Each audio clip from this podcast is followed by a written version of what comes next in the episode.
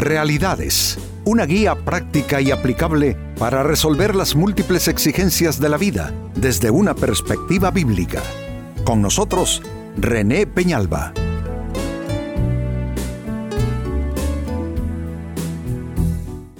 Amigos de Realidades, sean todos bienvenidos.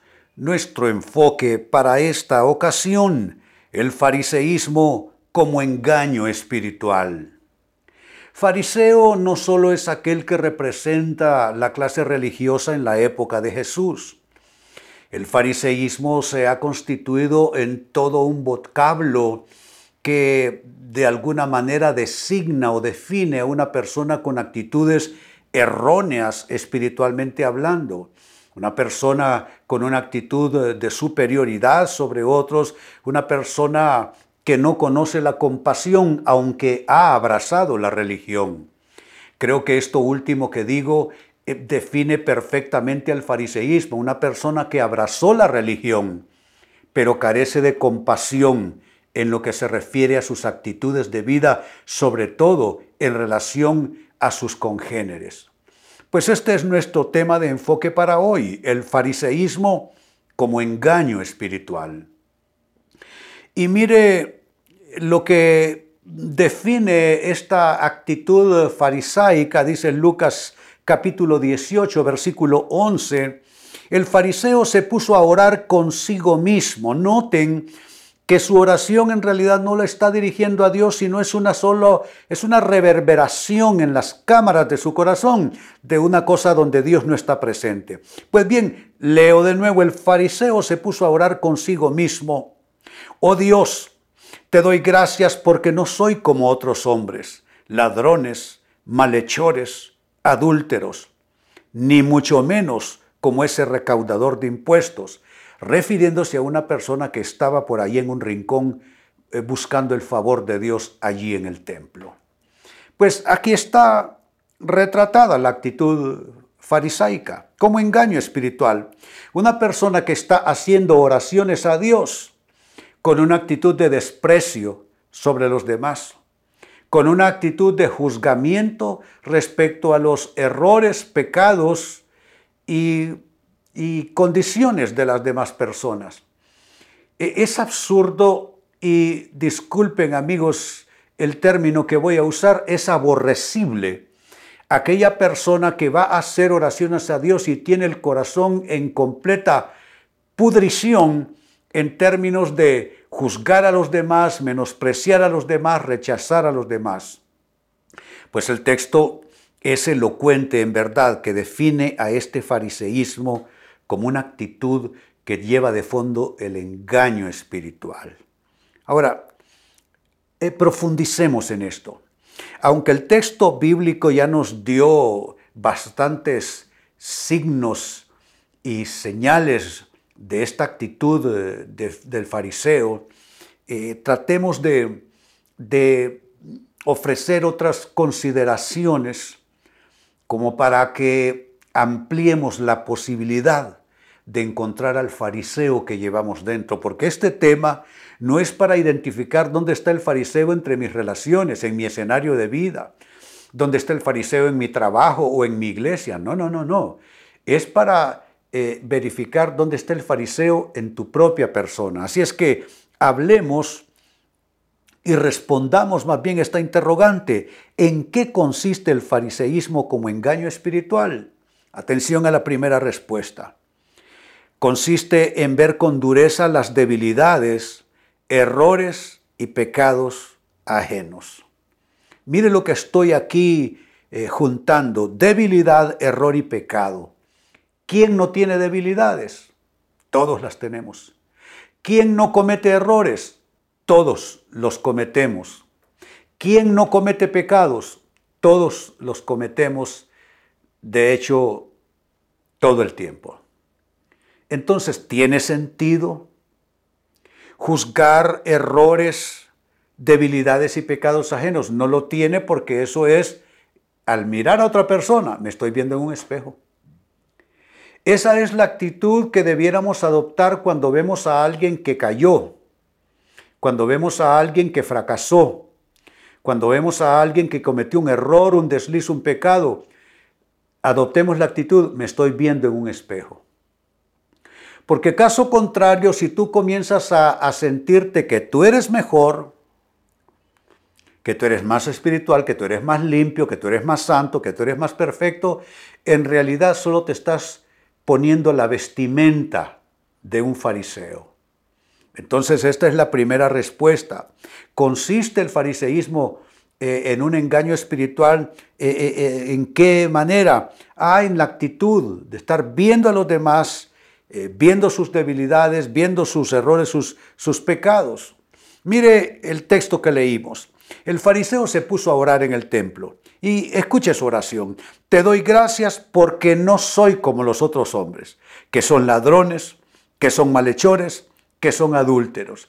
Y ya cuando se le acabó la lista, eh, quedó viendo a su alrededor, miró un pobre pecador que estaba diciendo, eh, Señor, sé propicio a mí que soy pecador. Y también dijo, ni siquiera como este que está aquí.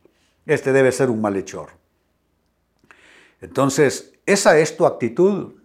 No me cabría entonces más remedio, si tu respuesta es sí, que declararte un fariseo en términos de actitud.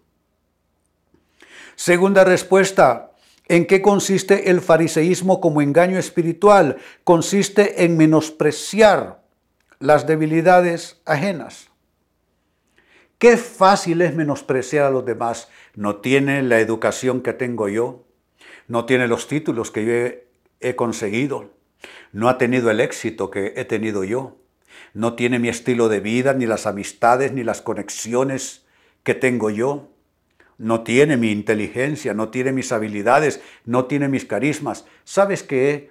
Todo eso va a ser echado a la basura un día.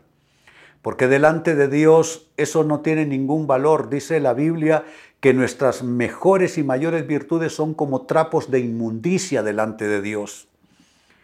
Realmente de este mundo, de esta vida, nada vamos a sacar. Salud, eh, perdón, desnudos vinimos a este mundo, desnudos saldremos de él. Entonces no tiene sentido estar uno exaltando las cualidades, las virtudes propias, las capacidades, los recursos, los carismas propios y a la vez estar menospreciando las supuestas limitaciones de otras personas.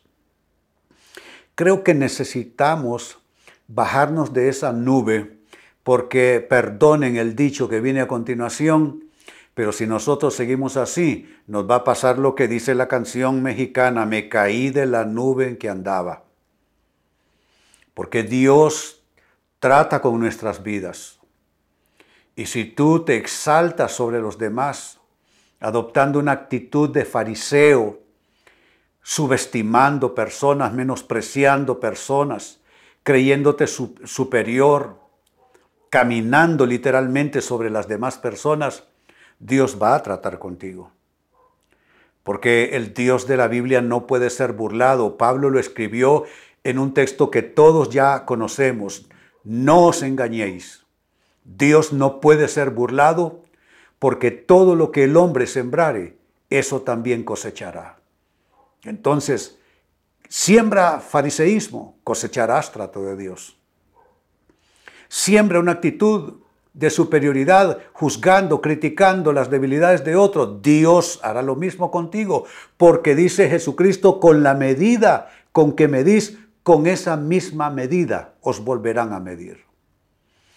Tercera respuesta, ¿en qué consiste el fariseísmo como engaño espiritual? Consiste en creerse más justo por encima de los demás. A veces pensamos que ¿Tenemos garantizadas nuestras oraciones en términos de respuestas de Dios? ¿Tenemos garantizada la gracia de Dios? ¿Tenemos garantizado el favor de Dios? ¿Tenemos garantizadas las promesas de Dios? Y mientras creemos tener garantizado todo eso para nosotros, queremos que otros no lo merecen y no lo tendrán. Creo que debemos de alguna manera descubrir cuánto realmente por la gracia de Dios estamos. Estamos de pie por su infinita gracia. Hay gente que olvida de dónde el Señor lo sacó. Este fariseo diciendo, no soy como los otros hombres, ladrones, malhechores, adúlteros. ¿De dónde te sacó a ti? Te sacó del adulterio. Dios te sacó de fracasos, fracasos vergonzosos. Dios te sostuvo en medio de deslices vergonzosos. Tú has mentido muchas veces. Has engañado y el primer engaño es haberte engañado a ti mismo, a ti misma. Entonces no tiene ninguna razón de ser, creerse más justo por encima de las demás personas. Y todos los seres humanos, óigase bien, al final del día, todos somos lo mismo. Al final del día, todos somos seres que si fuera por nosotros mismos, estaríamos listos y sellados para el infierno. Pero por la gracia de Dios, que somos salvos por fe y no por gracias, no por obras, dice Pablo, para que nadie se gloríe. ¿Te glorías de tus obras? ¿Te glorías de tus capacidades? ¿Te glorías de tus virtudes? ¿Te glorías de tus logros? No seas fariseo. Más bien con humildad reconoce que si hay cosas buenas en tu vida y en tu persona es porque Dios es bueno. Yo lo digo constantemente. Dios responde nuestras oraciones no porque somos buenos, sino porque Él es bueno, no nosotros. Dice el texto bíblico, porque no hay justo ni aún uno. No hay quien haga lo bueno, no hay quien busque a Dios. Así es que no debemos engañarnos creyéndonos más justos por encima de las demás personas. Y número cuatro, con lo que cierro, ¿en qué consiste el fariseísmo como engaño espiritual? Consiste en creerse en el derecho de juzgar a otros. ¿Eres tú un juez? No lo eres. Dios es el juez de toda la tierra. ¿Quién es el que tiene realmente las facultades como para decir, mía es la venganza, yo pagaré? El Dios de la Biblia. Entonces, juzgar es la más absurda pérdida de tiempo. Óyelo bien como lo digo. Juzgar a otros es la más absurda pérdida de tiempo y genera el repudio en los ámbitos celestiales. Entonces, cada uno de nosotros lleva su propia cruz, cada uno de nosotros tiene sus propias cargas, cada uno de nosotros recibe sus propios favores por parte del Señor. Cada uno de nosotros tiene que arrepentirse por sus propios pecados. Entonces, mira tu camino, tu camino. No veas el camino de otras personas, porque no tiene sentido estar observando a los demás, sobre todo cuando lo haces con superioridad espiritual y con menosprecio de esas personas. Pues vuelvo al texto que leí al inicio, Lucas 18 y versículo 11.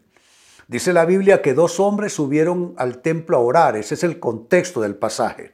Dos hombres subieron a orar, uno era fariseo y el otro era un pecador de la calle.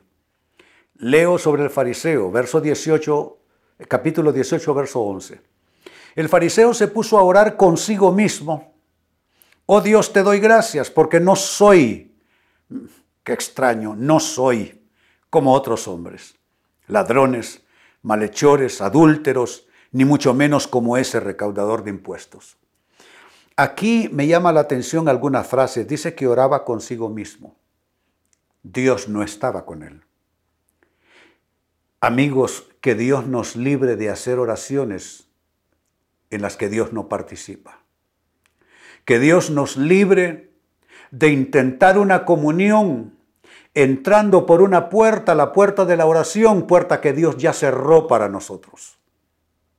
No podemos terminar orando solo en la comunión con nuestro yo, con nuestro ego. Si la oración no involucra a Dios y a su presencia, estamos en una verdadera tragedia espiritual. Lo otro que me llama la atención, dice, te doy gracias porque no soy.